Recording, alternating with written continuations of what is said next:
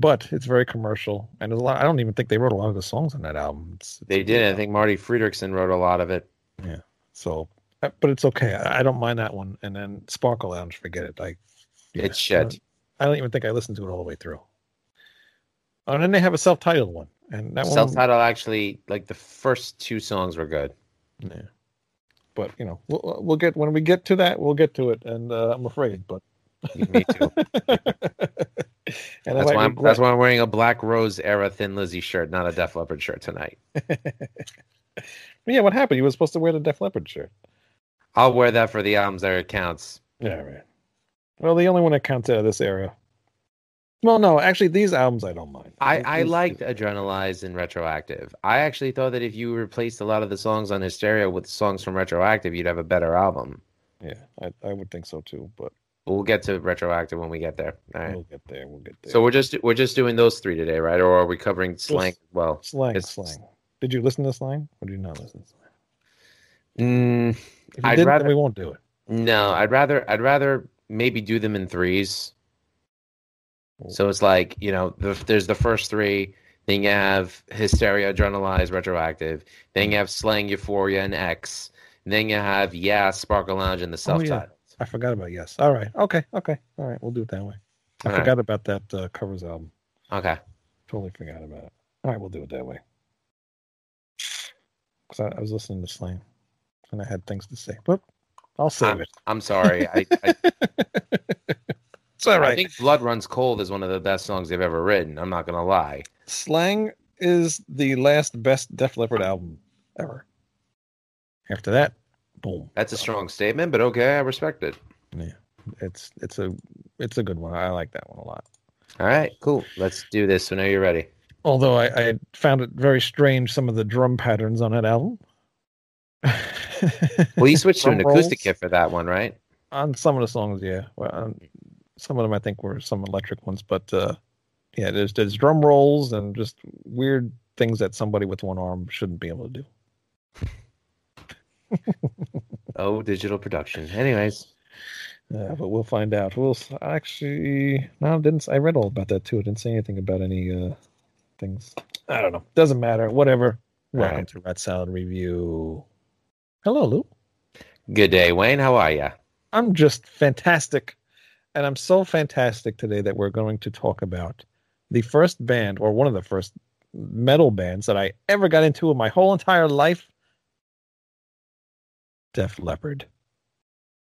Love Def Leppard. Love what they've given us, and this is gonna be. Well, actually, no. This these three albums won't be that hard for me, you know, No. because uh, they're definitely obviously not a continuation of their first three albums. You know, they definitely went a more commercial direction with these three. Not saying it's bad. Just because it sells a million copies doesn't mean it's bad, but definitely shows the area where they're kind of like going away from the diehards and more towards commercial success. Right. But, you know, at the time this came out, I was, what, seven, six, seven years old ish. Mhm. Um, and this was the only thing I would listen to day in, day out. It was the the biggest album or biggest music thing ever in my entire life. Mhm. And uh, I must have owned this thing about seven or eight times. Actually, no, now about nine. Must have been about ten times. About now, you know, because now I got the. It came in, in the box set that they have, the volume, uh, volume two box set. I got the deluxe version. I got the original version. I've had cassette versions. I might even have a rec. No, I don't have a record of this one. Do you have an eight track version? No, I don't have an eight track version either. All right, you don't have them all. No, I don't have them all. But uh, you know, I've had enough to almost. sorry. Oh my God, I'm losing my voice. He's so excited he's talking about it, he's losing his voice. I know. You know, I'm going to mention something about that in a minute. Go, go, go, go. Ah, I'm not going to cut that out either. Um, That's guts. I was also back in the day too a huge Monkees fan, and since you just brought uh, brought that up, what? When did I bring up the Monkees? No, you didn't bring up the Monkees, but about me not being able to talk and being so excited about that. Oh, okay. Well, I got so excited being a huge fan of the Monkees. Uh, I don't know if you remember the store Caldor. Uh, there was no Caldor in Astoria, but I I did hear about it growing up. Yeah. Well, that was the big store over here, and uh, I went into the music section, saw the new Monkees cassette was out. It was called Pool It. Remember that Oh, album? Yeah, okay. well, I got so excited. I couldn't wait to get it. And as soon as we got to the front cash registers, I threw up all over the place. the hell Over the wrong monkeys. with you? I was young and dumb, apparently. And this is the guy who says he can't stand Jimi Hendrix. Meanwhile, Jimi Hendrix, he wanted to go on tour with the Monkees. Oh, really? Jeez. Yeah, Yes. I like Jimi Hendrix. But uh, that's how excited I get over music. That's what music does to me. You know, Makes you throw up. makes me throw up. I suggest you see uh, see a doctor or drink some Pepto Bismol if that's the case. I, I, I'd hate to know how you felt listening to the entire back catalog behind you. One day I Oh. had hard heartburn, the next day nausea, the next day indigestion, upset stomach, diarrhea. no, that, that Monkees album is the only one I've ever gotten so excited and threw up over. I don't, I don't know why. I probably would have thrown up over it because it was the Monkees, but I digress. the Monkees were cool, but if there was monkeys. if there was another band that I would have thrown up over, it was Def Leppard, and this album here that just filled my whole childhood with joy. Um, and yeah, it, there was just uh, this album just holds so much, so many memories. But Mhm. uh, the one thing though is listening to it now in 2021, it's it's lost a little bit of its charm to me a little bit. feel like uh, it sounds dated. It sounds dated, and not that that matters because if it's good music, it's it, it doesn't sound dated to me. But Agreed. it's I don't I don't know. Bands don't sound like this anymore. And, Like you know when when they do the choruses and they have those big choruses and um you know that Def Leppard style, uh, just bands don't do that no more. It just sounds. Uh, I, don't- I don't know. It almost embarrassed them in a way to uh, drive down the road in my car with the windows open, listen to Def Leppard. I, I roll the windows up. Man, I don't care. it's just one of I- those things, you know. I I will never be embarrassed of admitting that I listen to Def Leppard, and you know, there's a lot of hardcores out there who will be like, you know, anything after High and Dry sucks, which I respect that. That's their opinion, Right. Mm. but I know it's my wife's favorite Def Leppard album. Yeah. I mean, this was definitely the biggest album of their career. You know, seven of the 12 songs actually charted on the radio. So when over 50% of the album is a hit, and they were purposely going for the direction of a Michael Jackson's thriller, you know, that's something to be proud of, especially Yeah. on, on their end. And, you know, why be embarrassed about it? It's not like you're still listening to Milli Vanilli. that is true, but I don't Yeah. know. Just uh, seeing that Perspective. thing, right? Yeah, but just it just I don't know. It just compared to today's music, and, and this is just I don't know. It's it is what it is, but you know It's- I still love it. But you know what though? It's funny you mentioned that. Think about the formula that they set up with Hysteria. Right. So many bands in their wake tried to copy that exact same formula. Right. I know Steve Brown of uh, Trixter. Um, he's in a uh, a new band that's on Frontiers. Uh, Tokyo. Oh, geez, I actually have the album on my uh, phone. Give me one second. Blah blah blah blah. We're going to a city. La, da, da. no, I won't go into a city on this one. okay, thank you. but, you. Um, actually have it right. Tokyo Motor Fist. Uh, okay. Yeah. Yep. They have a song called uh, "Monster in Me." I swear to God, this song could have been on Hysteria. Mm. Like I'll it sounds just like it, and and and that is a compliment Right. to uh, to the band. You know, like they wrote something that would fit perfectly on this album. Hell, Right. Def Leppard cover it, thirteenth song, added bonus to that track on Hysteria. yeah, but there's there's a lot of bands that, uh, and I can't think of the name. There's another band that I just got into not too long ago, a couple of years ago, and there's some Def Leppard influences on it, definitely, especially chorus wise and stuff. And you know, it all all has to come down to this album. I mean, this this Hysteria was such a huge hit for them, and it it broke them into the U.S. You know, but it took a while. I think of what took like maybe the not until Pour Some Sugar on Me, which was like maybe what the fourth or fifth single. Um, could I believe- disagree with you on that statement? Actually, Why? Why? Well, I read it in the book, so I'm I'm telling you what they said. Okay, because let's not forget that Pyromania was the number two album behind Thriller for the longest time. right. And that was the album that really took them into the you know, into the heights in America. I mean, they were headlining arenas by that point. Unfortunately, with Rick Allen's car accident where he lost the not just the use of his left arm, but his entire left arm, let's Mhm. not uh, mince words. Um, Def Leppard was becoming a band that was not getting phased out from the American lexicon, but you know that distance between albums didn't help them at all. Yeah. Um, Hysteria was making them big on an international level, but definitely it wasn't until Pour Some Sugar on Me hit where all of a sudden it's like, boom, they reclaimed their spot back in the States. Mm. Which Right. I'm sick to fucking death of that song. I'm sorry. If I hear it in one more strip club, I'm gonna lose it. Yeah, I, I don't need to hear that song ever again. It's like Enter Sandman. It, it, I don't need to hear it ever again. Fair enough. uh, yeah, but yeah, uh, when that song came out, that's that's when I found out about Def Leppard, and it it all ended for me. You know, this was the the band, the only band in the world that I, I ever you know loved at the time. You know, so hmm that song blew my mind. And then listen to the rest of the album. You know, I, I just I loved every song on here, just about. And um, some interesting tidbit. That I was reading the booklet to the volume uh, two uh, box set. Mhm. Um, Mutt Lange, you know, was their producer for a while. You know, Mhm. and since he was producing so many hits uh, at the time, he kind of didn't want to do Hysteria. You know, he he kind of left. He, he's considered like their sixth member or whatever, but he kind of left and went to go do somebody else's album. And they actually brought Jim Steinman in, the guy who's to do Meatloaf. Yes, and who also wrote Total Eclipse of the Heart for Bonnie Tyler and Ravishing for Bonnie Tyler, which at one point was, I think, the theme song for WWF Saturday Night's Main Event. And uh, Yeah. we just lost Jim Steinman recently, and Right, uh, rest in peace. And uh, I think actually they um, they touched on this on the classic album Hysteria uh, DVD, where um, let me think exactly what happened. What happened was you're right. Mutt Lange didn't want to come back. I think he was producing somebody else, or you know, he might he may have been in a car accident himself. So they brought Jim Steinman in, and apparently his production style was so lax or not as demanding as Mutt's.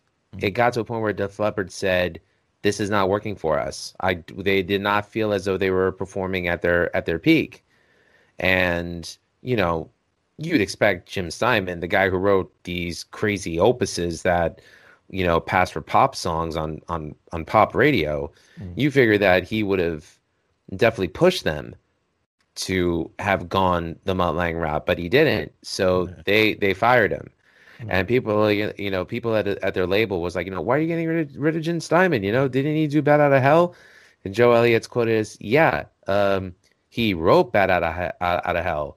Uh, Todd Rundgren produced it, Mm. so they should have gotten Todd Rundgren, I guess, if that's the Yeah, case. Yeah, maybe. Yeah. But uh, yeah, he only lasted like eight weeks. oh, only eight weeks. yeah, eight weeks. I'm sure he demanded a big fee, though. yeah, I'm sure he did. Considering he it. Considering with this album, Def Leppard was almost near broke. Right. You know, they because they they had to sell half of what they ended up selling just to break even Yeah. on this record.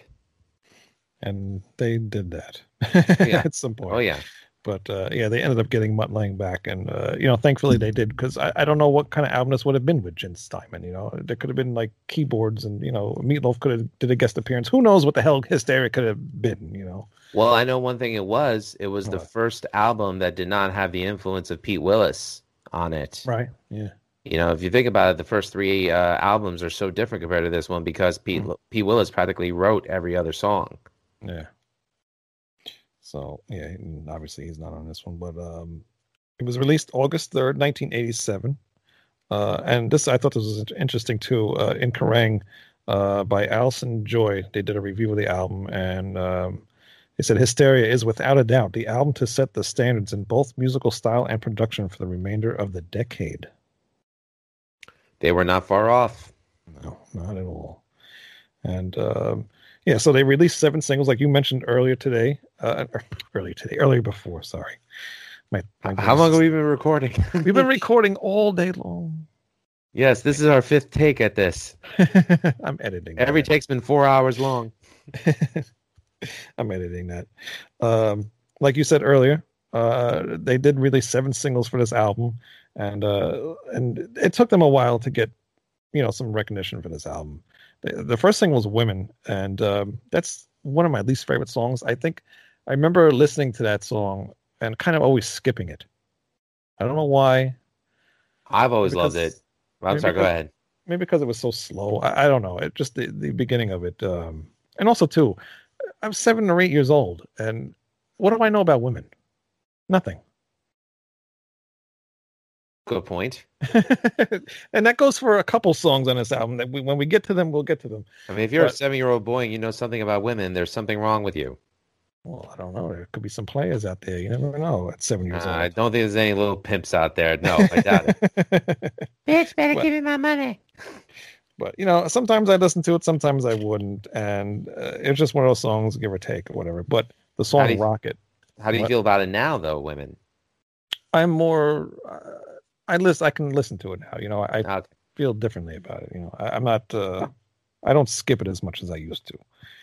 Uh, when I do listen to the album, anyway. Um, the song "Rocket" that was the song though. I would skip right to that song because also too, Rick Allen was a huge influence on me as a drummer. I Mhm. even wrote a, a school paper, like when I was, uh, I forget what grade I was in at the time of this, but we had to write of somebody who was our uh, our hero, and I picked Rick Allen, you know, because he had one arm and he was playing the drums, and I was a drummer, and he inspired me to play drums, and I had to write about that, you know, and and hearing Rocket and all the the drums and all the the um, like the tribal drums and all that stuff within the song that hooked me into becoming a drummer, you know, that I am today, even though I'm not that good anymore, but it influenced me to be a drummer. Number one, you're Oh. still as good as you were before. Go check out Project Resurrect False Reality. Great album. Now the metal album of the year. And um, at least one of them. yeah. Um, Rocket, when I was younger, yeah, I could see my. I, I, I definitely love the guitar tones on it. I thought the tribal drums were good. The video for it, the music video, which was the last one that they did, Yeah, yeah, um, I thought was really cool because they interspersed footage of some of their influences. right. Yeah, Like you had some footage in there of the Stones, you had the Sweet, you had Queen, and it was Dave it was pretty cool. Yes, and it was pretty cool to uh to see that because you know Wayne and I are practically the same age. So when that video came out in '89, you know you got to remember that we weren't born in the decade that Def Leppard formed, where they had their influences, and it was cool to see the band that influenced us towards you know becoming musicians. It was cool to see what influenced them Mm, in in that perspective. So. yeah. Um, my problem with the song is though, um, I prefer the edited version now. I just feel like uh, it's it's too it is too much tribal drums in there, right. and you know, kind of takes away from uh, the the depth of the song. But you know, those pre-choruses and choruses are killer. Yeah. And also too with the videos, a lot of the songs were a little different as well. Like especially with Rocket, there was some extra sounds and things going on. It was a It's remix, like a remix. version, yeah. Yeah. So I was always used to those versions too, and when you get the album, they're different. But uh, hmm you know, I like both versions, whatever. Uh, and then like guess the the one of the one, the one single that really got them uh, noticed uh, for this album anyway, more in the United States is Animal. And that that is a great song. No, it's a great one. and It's one that's still in the set list today. Yeah. Yeah. Yeah, it's, it's you know, it's got a great chorus in it. hmm The next song though, Love Bites, another song, seven or eight year old kid. I have no idea what love is about. so Love Bites, I skipped this fucking song. I hate it. Until this day, I still hate that song.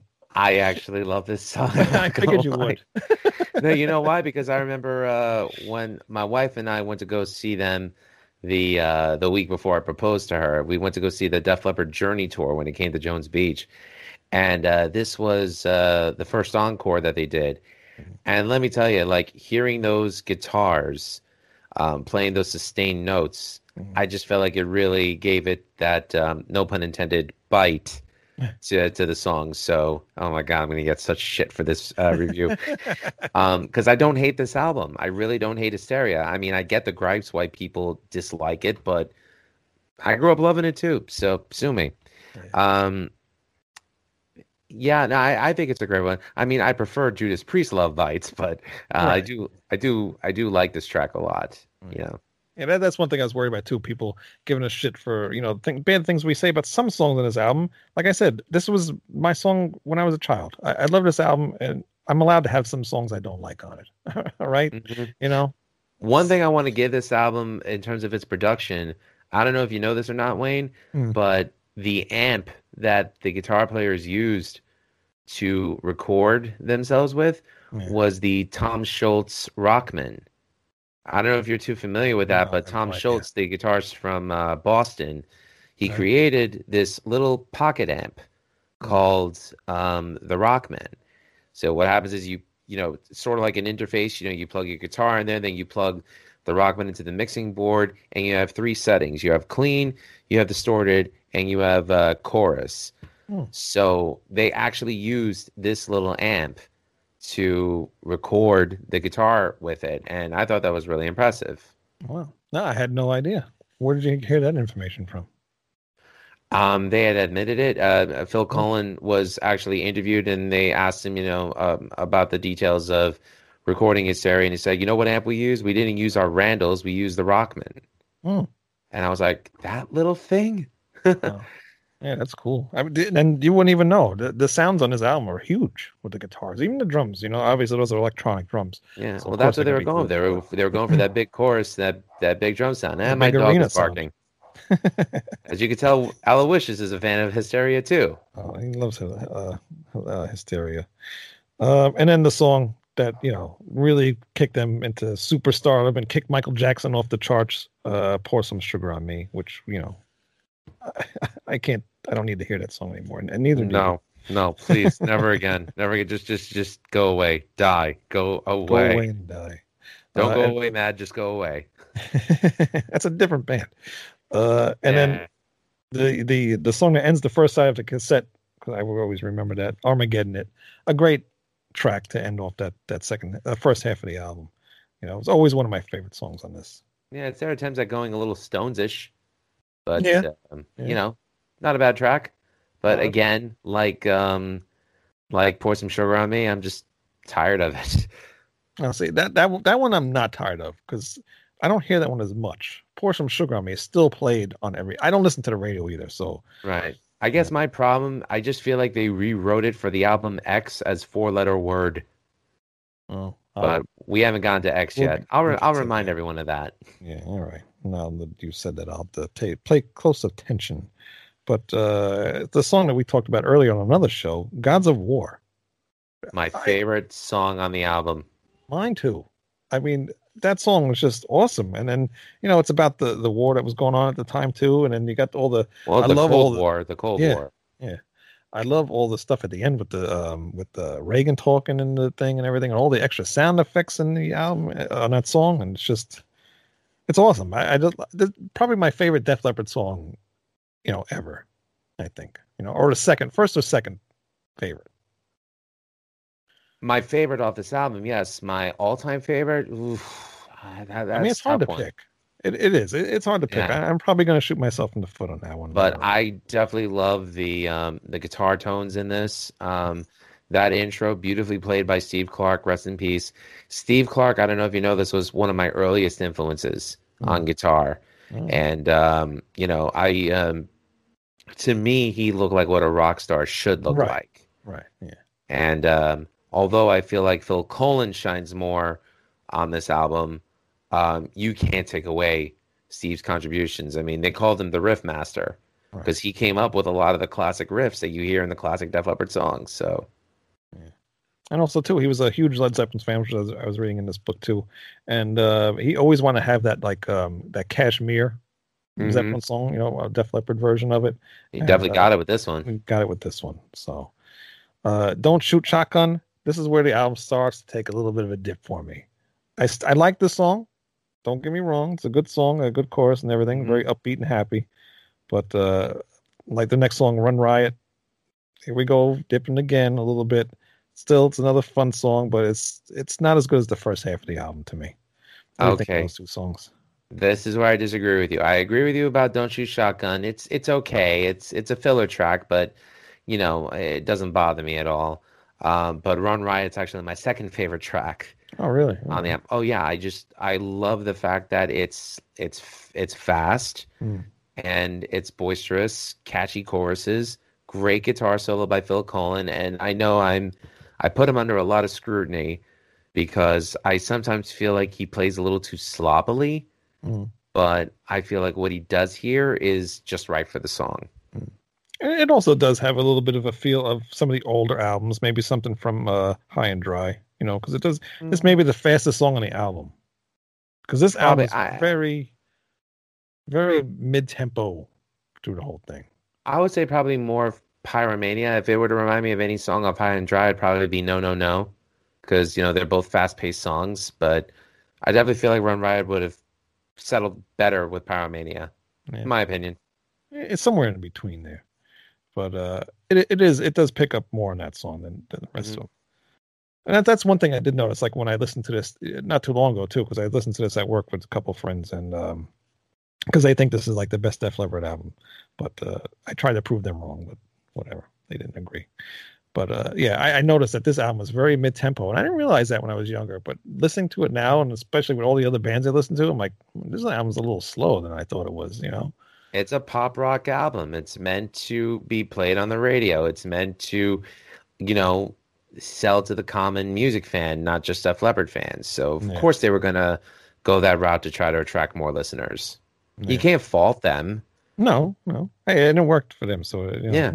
It's it's fine. Yeah, oh, I'm sure they're hurting because their artistic integrity is hurting. Yeah, they're laughing all, they're crying all the way to the bank. Those poor Fuck off guys, with that shit. Come on. Uh, and then the title track, "Hysteria." At the time, I really didn't like this song, but as I got older, it grew on me. It's a, it's a really cool song. It's it's one of my favorites off of this album. Yeah, it's a Uh, good one. I mean, you know, good title track and uh, you know, again, a song that comes off great live. You know, um, I don't think this really matters to anybody, but you know, Def Leppard when they perform, they tune down a half step from their original standard tuning, Mhm. so it kind of gives the songs a little bit more, uh, more of a depth, I would think. But uh, yeah, I mean, a lot of the songs that you hear on record, they, I feel like they just come more alive in a live setting. Yeah, I never got to see them live. I'd recommend it at least once. Yeah. Me personally, I won't go see them again because I know they're going to play exactly the same set as I did the, the last two times I saw them. But Yeah, yeah. you know, I'm I'm not here to dissuade anybody from, you know, hearing their favorite tracks. By all means, go ahead. Um. I'll be at home. Thank you. it is one of those bands maybe you should see once though. Uh, Excitable, another uh, Fuck song this song. yeah, I I couldn't stand that one. And uh, Love and Affection, excitable? No. I couldn't stand that. Uh, and Love and Affection, the ending of the album, um, it's okay. I I wish there was a better song that they ended it on. Like I said, the first half I think is the the best half of this album is that first half of the album. You know, I agree with Armageddon you. The first- ended that way. First half the best half, but the second half for me is the two best songs on the album. But know, Yeah. But hey, that's that's fine. Like I said, this it's this album means a lot to me, you know, from my childhood and and also uh yeah, just a lot of memories for this album. So it's it's it's it's it's it's it's hysteria. I can't say nothing really bad Yeah. about it. and it's historic for us because it was our gateway Right. really into like a lot of the other bands that came out, you know, around the same time and after it. I mean, you gotta remember 1987. What that was a huge uh, banner year for hard rock. You know, you had this, you had the self-titled um, Whitesnake album. You know, Ozzy was still riding the uh, crest of a wave with uh, with uh, Ultimate Sin, and Metallica had. I think they had finally reached platinum Mhm. with uh, Master of Puppets. I could be wrong on that. And you know, it was it was shaping to be a, a very big year for rock music, especially with the way metal and rock played out in the late '80s. And uh, although so much before it, you know, definitely planned the trajectory for it. Right. This is what really brought it into the uh, stratosphere. Yeah, yeah. And if it wasn't for Def Leppard, I would have never known who Led Zeppelin was either. You know, I, I'll, I'll, my mother listened to Led Zeppelin, so I knew records. But knowing that they influenced in Def Leppard, I definitely had to check Led Zeppelin out. So, Mm-hmm. Well, it was without because of Def Leppard that I it was because of Def Leppard that I wanted to check out bands like UFO and Thin Lizzy out. So Yeah. yeah. So there you go. Unfortunately, after this album, not too much longer after this album, uh, Steve Clark dies, and uh, seeing that come across MTV News, I was like, "Oh my god!" I was devastated. You know, Uh, uh, 91 sucked because we lost Steve Clark, we lost Eric Carr of KISS, and we lost Freddie Mercury. Yeah. Yeah, it was terrible. And as, also too, personally, uh, my grandmother died not too longer, not too long before Steve Clark died. So it was my grandmother, then Steve Clark, and I'm like, you know, this is like the worst year ever, you know. And uh, Again, we were kids. gonna- We didn't know any better. no, not at all. But we all love our nanas. Yeah, of course. No, I please. Uh, but yeah, I didn't That know what the hell. out right. I didn't know what was going to happen with Def Leppard, and then uh, what was it? 1992. There's no date. I think it's 92. It was uh, March of '92, and I remember because my brother and I went down to Nobody Beats the Wiz, and I saw the poster Def Leppard Adrenalize with the pupil on the cover, Yeah. and I was like, "Wait a minute, Def Leppard's coming out with a new album!" there it is. And you know, '92 for me, I was excited because that was the year I got that Fear of the Dark and No More Tears and Dehumanizer. Mm. So '92 was shaping out to be a good year musically for me. And again, for a lot of hardcore Def Leppard fans, they hate this album. Mm. Um, I can't say that I was one of them. I found that this album did have some standout tracks that I feel, you know, hold up to what they originally put out. Yeah. Well, unfortunately, I'm in that category where the Def Oh, you hated it? of- I didn't hate it, but also at this time, you know, with that huge gap in between albums, I started getting into other bands, Metallica, and heavier stuff. You know, Mm-hmm. and uh, by the time this came out, I'm just like, all right. First of all, you know, Steve Clark isn't there, so that kind of sucks, you know. And then Yeah. Let's Get Rock comes on. All right, that's a cool song. You know, it's upbeat. It's a Def Leppard song. It's cool. I rem- I remember when they um I'm video. going back, ladies and gentlemen. This is when MTV aired videos, Yeah. And MTV was promoting it the whole weekend. Exclusive, first time ever. Let's Get Rock debut from Def Leppard on MTV, and I missed it by two and a half minutes because my mom wouldn't change the fucking channel, and uh, but they played it the next hour, so I was happy. Yeah. And you know, here I am at 11 years old thinking, "Oh my god, this is the greatest thing ever," not knowing then what I know now, Mm. but I was happy about it. I was excited. I mean, it was the last song that they wrote for the album. Right. So- yeah. You know, there's no there's no influence from Steve Clark on this song at all. Right. But, you know, hey, it's still a track that they play to this day, so they did Yeah. something right. Right. Yeah. That, video was terrible, by the way. All that digitized thing with the kid and everything. Oh, Yeah, looking Yeah. back, it's, you know, it's shit, but, Yeah. you know, It's- it's 92 we're talking about. right. We didn't have all that technology like they do back uh, Yeah, now. Jurassic Park didn't come out until the next year. but yeah, Let's Rock was a cool song. But Heaven is, and it, brought the album down. I'm like, oh, this this kind of sucks. It's just slow and it's kind of yeah, exactly. And then the third song, again, I'm a young child. What do I know about making love like a man? Absolutely nothing. Yes, I didn't even know Making Love from Kiss yet. and I, I'm still waiting to find out about Love Oh. Making from Kiss. Not and, and still today i mean maybe the song I, it's i'm not as bothered by the song as i used to be but it's still i hear the song it's just laughable i mean, I mean they, they don't take it seriously either it's it's a tongue-in-cheek type thing for them but at the time it just it meant nothing to me no, it's definitely a pop rock album, Right, and this is a pop song, and like the, uh, and you know, it's funny because when Def Leppard first came out, they fell under the category of the new wave of British heavy metal. And Joe Elliott has been quoted on record as saying that they wanted no part of being part of the new Right. wave of British heavy metal. They say they didn't want to be in the same category of bands like Saxon and, you know, uh, dare I say Iron Maiden. They wanted to be more into, you know, the the Aerosmiths and Led Zeppelins and Rolling Stones. So, you know, I definitely give credit to Joe Elliott for being an idealistic baboon because many still hold those first three albums as classic British metal albums. yeah, And if he has a problem with that, well, tough shit. What can I Yeah. say? yeah too bad you know it is what it is let me turn my email off um yeah so yeah make love like a man's there I am, yeah uh tonight that song's okay i can i can deal with that one Hated it then, love it now. Right. Yeah. Yeah. That's a, that's a grower. Uh, and speaking of like, let's get let's get rocked was one of the last songs. White Lightning was also one of the last songs that they wrote for this album. And that's my favorite song on the album. Mine too. I felt like it was a perfect tribute to uh, Steve Clark, and it wasn't their only Mm. tribute, but it was their first. Mm. But it's my favorite track on the album. I feel like Phil Collen definitely emoted the sadness of losing Steve Mm. very well, especially on the intro. Yeah, That guitar solo, I mean, it's gut wrenching, yeah, you know. And uh, the the riff itself, it's just classic melodic Def Leppard. yeah. So also has a feel of uh, God's God of War from the uh, Hysteria Yeah. album too. It's got the same similar thing, and yeah, awesome song. And I also love that when um, it was towards like uh, uh, maybe a year or so after this album was released, they finally released a video for that song, and it really never got publicized too much, but uh, they did do one. I was very Mhm. excited to see that. I thought that was really cool. Um, stand up, kick love into motion again. Eh.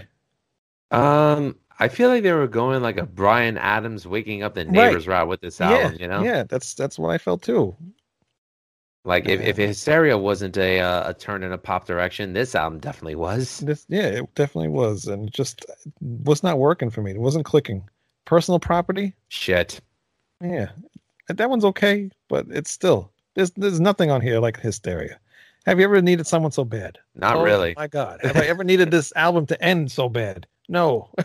Um yeah, I l- hated it then. I like it now. Um I can enjoy it now. I mean, look, I, sometimes I need some music to put my daughter to sleep in the car, you know, it helps. So yeah, I, I don't like it. Um, I want to touch you again. I no thank you, Wayne. I'm No. taking. I wasn't t- tell- asking you. Oh, thank God for small favors. Anyways, um maybe we should ask David Ellison. Oh, too soon. Oh, come on! Don't put that in this show. Sorry. I do. Although there's a lot of songs that will fit with that. Um, but yeah, no, it's just, and unfortunately, it's it's Rick Allen's first writing credit, I think, in a Def Leppard Oh, song. really? Oh, well, yeah. Damn. Yeah, whatever.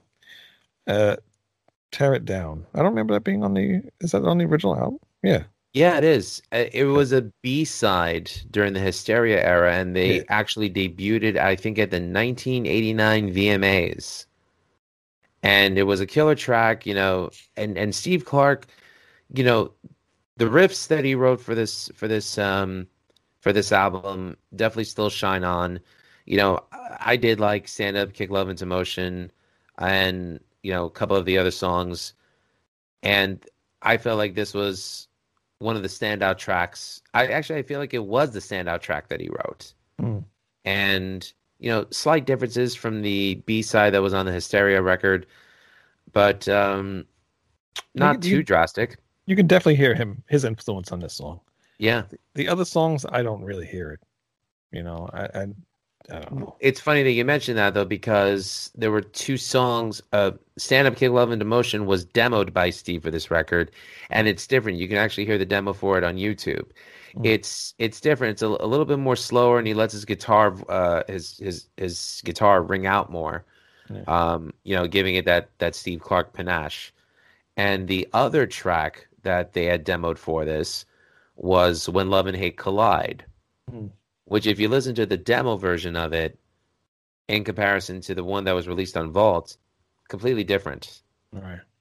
Yeah, I don't know. It's, but I actually prefer the demo, Right. Yeah, there are some good demo things. Mm-hmm. Uh, but Adrenalize to me, it, it was disappointing. You know. Yeah. Just uh, it- in I was- hindsight, yeah, I could see that. At the time, I was just so excited because it was a new Def Leppard album. so- Right. Yeah, me too. And then when I put it in the, the cassette player, I was just Mhm. like, oh, damn it. I lost my favorite band. but Until until yeah, until I found all those other bands, uh, which you know, thank God I did because I don't know if I would still, I don't, I don't know if I could still continue to listen to Def Leppard. You know, if it was the only band I ever listened to, I don't know if I could keep continue to do that. probably not. If that's the only thing you you know the. If that was stuck being the only band that you listen to, yeah, it's like you know, oh my god, it's like they keep going downward and downward Yeah, and it's like- downward. That's all. I'm, glad I have other bands I could kind of you know listen to other things. I'll st- I still buy every Def Leppard album, I, even though you know I'm, I'm probably not gonna like it most most of the chance, but uh, I still buy them because it's Def Leppard, you know. Not wrong And sometimes there there are surprise songs on the album, so it's they're not all that bad. Which is the case with the next record. Retroactive, and I always love this cover. It always tricked me because it's one of those covers with the I don't know what Yep, you call that. What do you call that? Uh, I don't know, but it's a skull. But it's in actuality a woman looking into a mirror, Yeah. and the shape is in a skull. And I was like, when did Def Leppard become a death metal band? Start Yeah. putting skulls on their records. Yeah, I thought that was cool. I remember seeing this in the uh, in the music store too. Just Mhm. I don't even think it was really publicized that much either. I I just It wasn't. to. I mean, the only it's funny. '93 was a was a weird year because they were still on the Adrenalize tour, doing the end the round, and then the final leg of the tour was their seven day weekend tour, where they were playing all the amphitheaters and sheds. And I think Ugly Kid Joe was actually their opening act on that tour. Mm. And um, in '93, they, if anyone remembers, there was the Last Action Hero film that came out with Mhm. Arnold Schwarzenegger, and that Good album actually by the way. yes, great soundtrack. And Def Leppard, um, they were asked if they would contribute a song, so they wrote an acoustic ballad, Two Worst Steps Behind, soundtrack. On the soundtrack. Well, I mean, compared to Angry Again by Megadeth and uh, Big Gun by ACDC, yeah, I mean, you know, disappointing, but it was a huge hit for them. Michael Kamen added um, his strings and orchestra to it, and that actually kept them relevant in 93.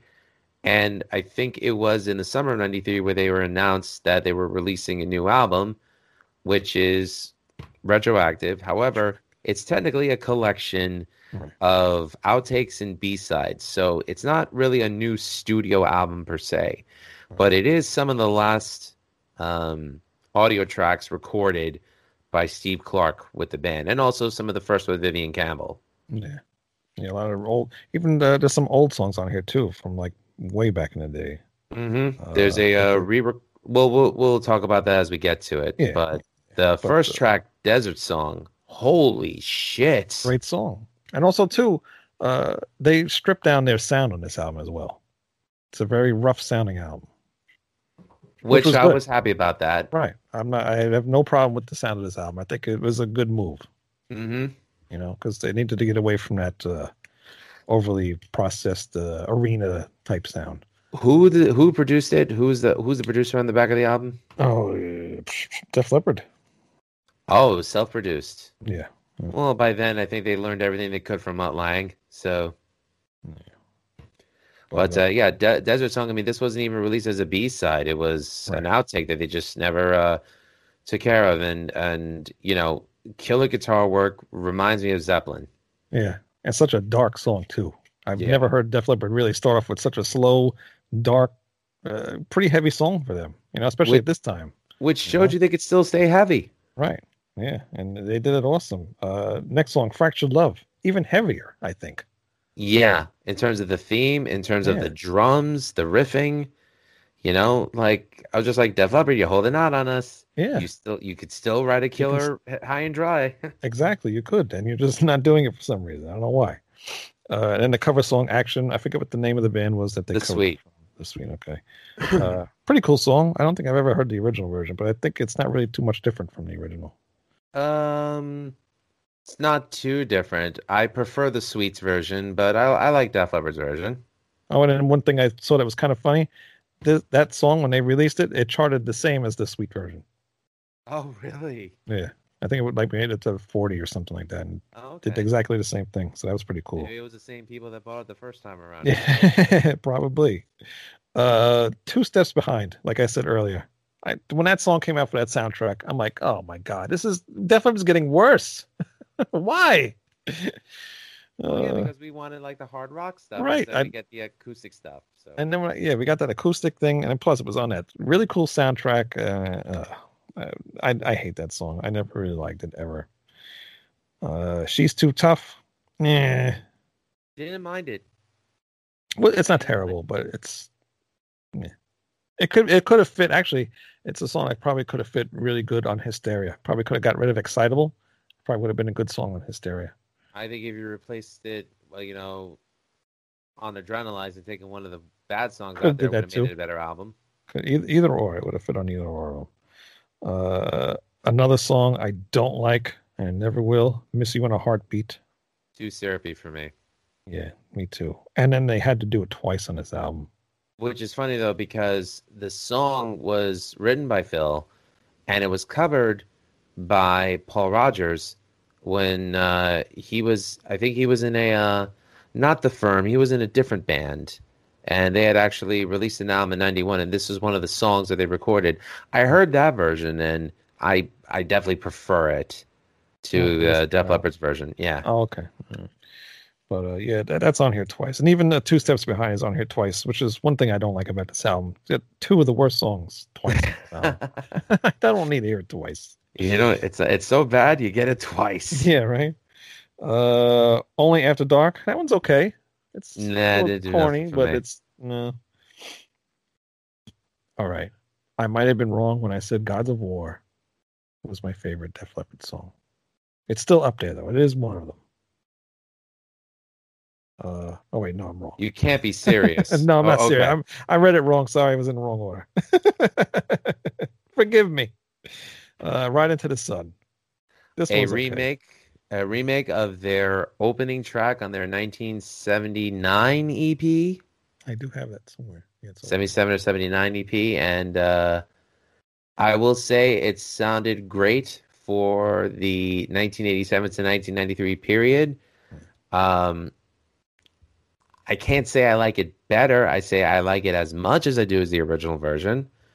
Um, you know, they just updated it. Yeah, And- nothing's really changed too much from it. Nope. It's it's fairly similar.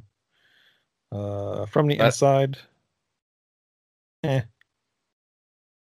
Yeah, Eh. just eh. uh, all right. now we're getting song. into okay, all right. Yes, you and I have discussed this before on Facebook. Yes, we did. But I'll let I'll let you talk it first. one of the best Def Leppard songs ever Agreed. I've ever heard in my life. I, I heard this song. I'm like, how could this song have never been released on something, on a good album? Why is it got to be on this compilation? Uh, but I'm glad it's here because this is like a, a hidden gem that they should have done Oh, yeah. years ago. You know? Replace replace excitable with this. Hysteria would have been perfect. Oh my god, I, I just can't believe how how awesome this song was. You know? we didn't even announce the, ti- the title. Right? Yeah, and it's just yeah, that is such a great song. You know, We never announced the title. What's the song title? I did ahead. too. You said Ring of Fire. Yeah, Well, you didn't. I just said it now. I was just gonna say if I didn't, you did. I you know, think I, I, did. I agree. When I first heard this song, I was just like, Jesus. I was like, I, I Desert Song was my favorite track on the album until I heard this one. Yeah. And uh, completely blown away.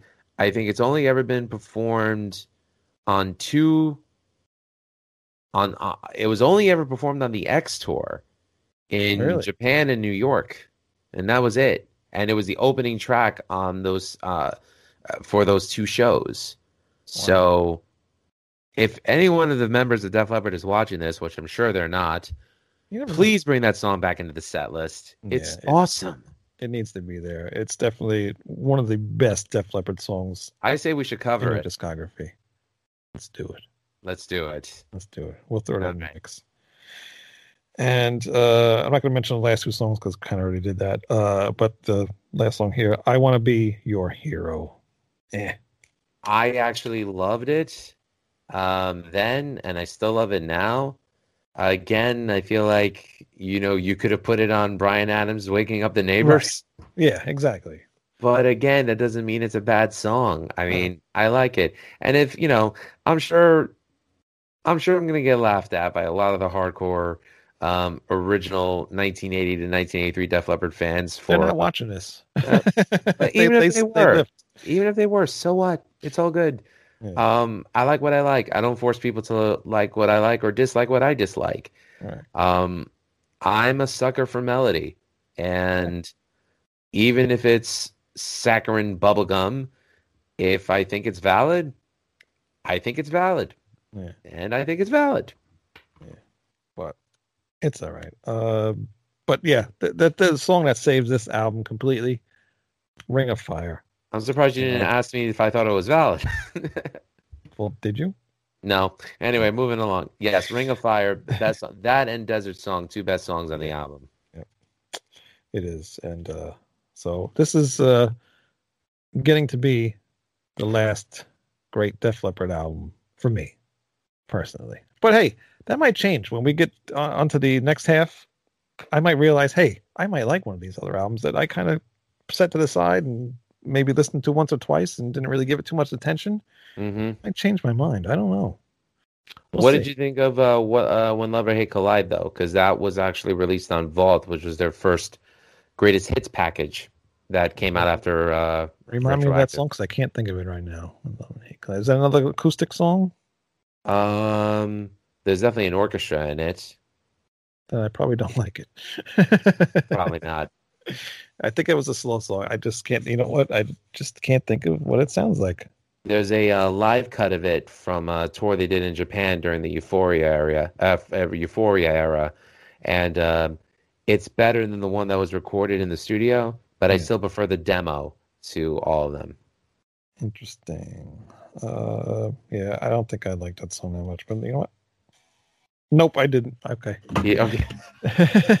Don't no, don't want to get played too much of it, otherwise we'll get demonetized. no, they can't hear that. But uh, that that is the second part of our Def Leppard discography, and um, so, like I said, these albums, or I don't, I don't think I've said on the show, these albums are the beginning to me of the uh, kind of the crash and burn of Def Leppard in a way. And I hate to say that because you know they're still going today, and they are an awesome band. So don't give me any hate mail or emails or messages or whatever. And uh, they're Def Leppard, and I, I still buy every single album. As I as you see, I have the box set. These are from all the box sets, and I do have the originals behind me. They're right there, and I bought the remasters, and I'm still going to continue to buy them. It's just Yeah, something happened. Uh, I mean, maybe it's me. You know, something uh, with all the bands I listen to. Def Leppard kind of um, just doesn't do it for me anymore. You know, and I hate to say that, but it, it just that's just what happens. Well, you know, people grow up, people's tastes change, people's expectation of music changes. Um, I will never take away from the fact that Def Leppard released some of the greatest music ever Right. in the early 1980s. I will never take away the fact that they are top-notch musicians and songwriters and a killer live band. Yeah. Um, whether we like what they put out now is irrelevant. Yeah. It's the fact that they did something that most people could only dream of, and they gave a lot of musicians so much influence and so much, you know, greatness to their fans with a lot of their classic output. And, you know, like I said, whether we like what they're putting out now, it's irrelevant. Mhm. We love what they've done. We love what they've given us. And as fans, we're grateful. Yeah, yeah, they're still awesome musicians, and you know we're not trying to be elitist douchebags either. So Which, which again, which is why I uh, ended the episode with this epilogue. yeah. yeah, we're not we're not those kind of people. No, no, and honestly, people like what they like, but you know, we're we're definitely going to give credit where it's due. Def Leppard, they rock, absolutely. Yeah, they rock, and and they know how to play their instruments. I mean, they've been doing it for years, so they know what they're doing. They can continue to do what they do, and uh, I hope they're around forever. You know, I hope I actually get to do see uh, get to see them live at some point. You know, uh, I wish I would have saw them early on because you know Joe Elliott's voice was a lot better, but he's still Well, good. You know, He's had a year and, and three extra months to recuperate, so maybe you could get a ticket to go see the stadium tour. yeah, we'll see what happens. I hope so. Yes, them, Motley Crue, Poison, and Joan Jett. Oh, I gotta sit through them. I forgot about that. Damn. Oh. Well, I would, I would love to see Joan Jett. I mean, you know, she's she's a no, not a fan. No, not really. Oh, you're more of a Lita Ford fan, No. Ooh, no. so definitely not a Runaways fan. No, not really. You misogynist. Anyways, but, I no. Uh, they're okay. That doesn't do nothing for me though. uh, I love Uh, Cherry Bomb, so. That one's all right.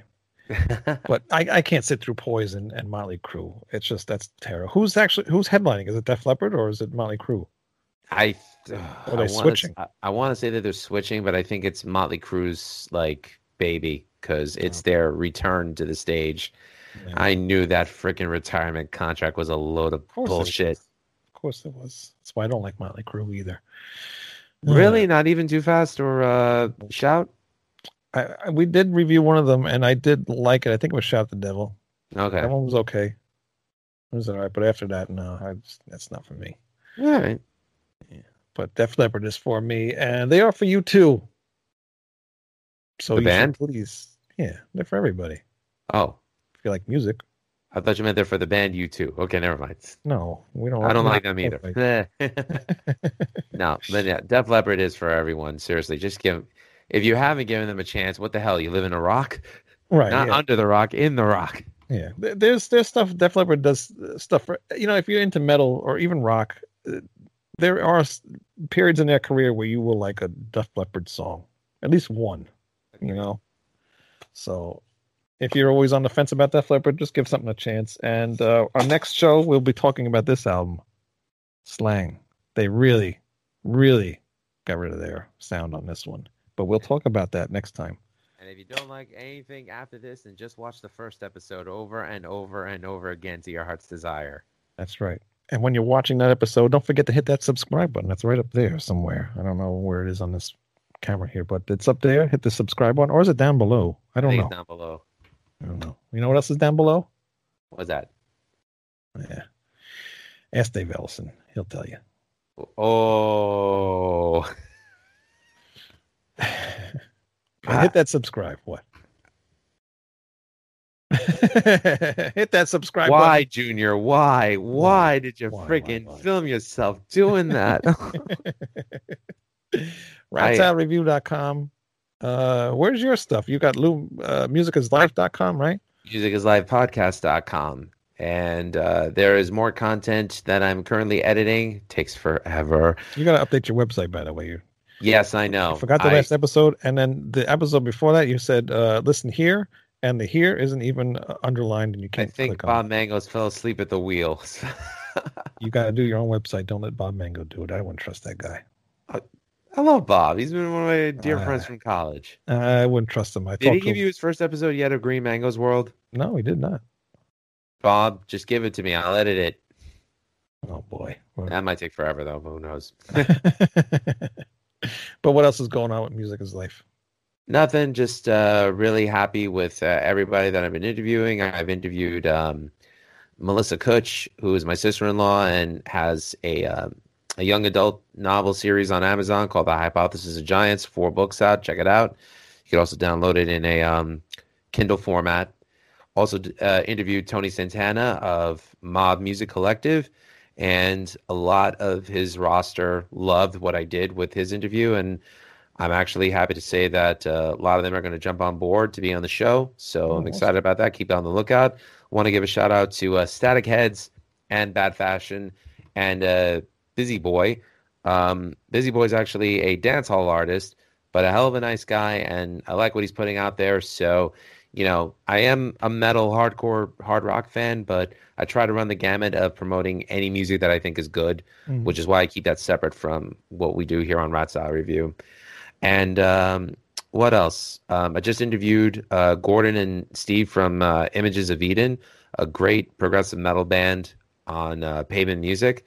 They just released their new album, Angel Born, and looking forward to putting that interview up. And I got a lot coming up. I got a lot like of do. Busy yeah. guy. I'm actually I'm very happy to say that I have Eddie Leeway from the band Leeway, Eddie Sutton himself, who uh, is currently undergoing cancer treatment, Hmm. who has his own podcast, the Eddie Leeway podcast. He actually asked if he could uh, come on the show so we could talk about what it was like for us growing up as kids in Astoria, fans of hardcore and metal music, and what it was like. So I'm so excited and humbled about that. So that's going to be fun. You might have to um, ask Greg to come on that show. Is Greg a Leeway fan? Greg is a huge Leeway fan. I think. Yeah. All right. Well, I mean, maybe I'll have him come on for like a second part or so we I'm thinking about of the wrong band. I could that could be also. possible. like, again, the, the theme of the show is, um, you know, growing up as you know kids into hardcore from Astoria. But uh, while you mentioned Greg, big shout out to Greg. Um, out. we miss him. Um, he uh, currently experienced uh, a loss in his family. I don't want to say who because uh, it's not my place to say. But uh, our thoughts are with him, Greg. Um, I hope you're doing all right, buddy. All right, and uh, you know, miss you. Yeah, uh, I can't wait till he comes back because it's it feels like it's been a while. But uh, yeah, I hope everything's going good. And uh, unfortunately, you know, Yeah, Greg is such a huge on? part of uh, why this unit is as good and as cohesive as it is, and uh, you know, it's just as much Wayne. I mean, you're my boy for so long, and I love talking with you. I feel like you know we have great chemistry. I feel like Greg only adds to the chemistry. There's definitely Mhm. something missing here without him. So oh yeah, definitely. And if it wasn't for Greg, I probably wouldn't have been doing the show as long as I have been because I can't do it myself. ah, it's all Noggle's fault. it is. It's all his fault. But uh, yeah, uh, hopefully, uh, you know, it comes back and everything will be all right. But uh, until then, go to ratsaladreview.com. Go to, hey, my band has an album out. Guess what it is? Project Resurrect. Here it looks like on record. Is it any good? No. I don't know. I, I really don't know. But it's been downloaded uh, 800 times illegally, so it must be all right. yeah, fuck you, Um, Barg. projectresurrect.bandcamp.com. Go buy the digital version, and I got CDs coming out very soon. Uh, probably like two weeks from the day I'm recording this one, but uh, it'll be on there eventually.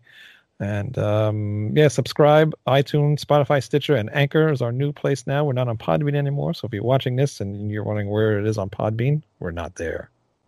And if you're if you're listening on Pandora and said, "Where's the new episodes?" We're not on Pandora anymore because Anchor doesn't do Pandora. So We've moved on up in the world. We're out of Pandora. We don't have to be compared to Trapped. Yeah, we're gone. But hey, you can still find us. And um, that's it. So come back next time and we'll be doing uh, the next part of the Def Leppard discography. And we will see you guys then. Right into the sun, everyone. Right into the ring of fire. Good night. Ooh, nice ending. Bye.